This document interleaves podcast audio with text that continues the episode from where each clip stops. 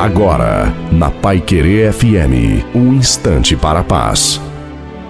Olá, ouvinte da Pai Querer FM. Sou o pastor Tinonim e tenho essa mensagem para você: o poder da mudança.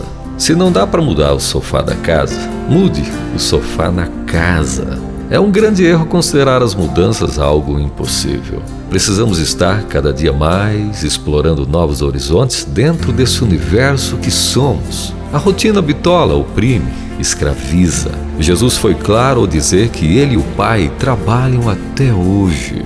Quer o que nunca teve? Faça o que nunca você fez. Em vez de simplesmente orar pelos velhinhos nos asilos, que tal visitá-los mais?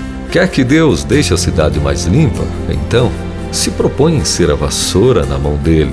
E se quisermos transformação no mundo, vamos mostrar que é possível mudando a gente primeiro. Isso é evangelho prático e funcional.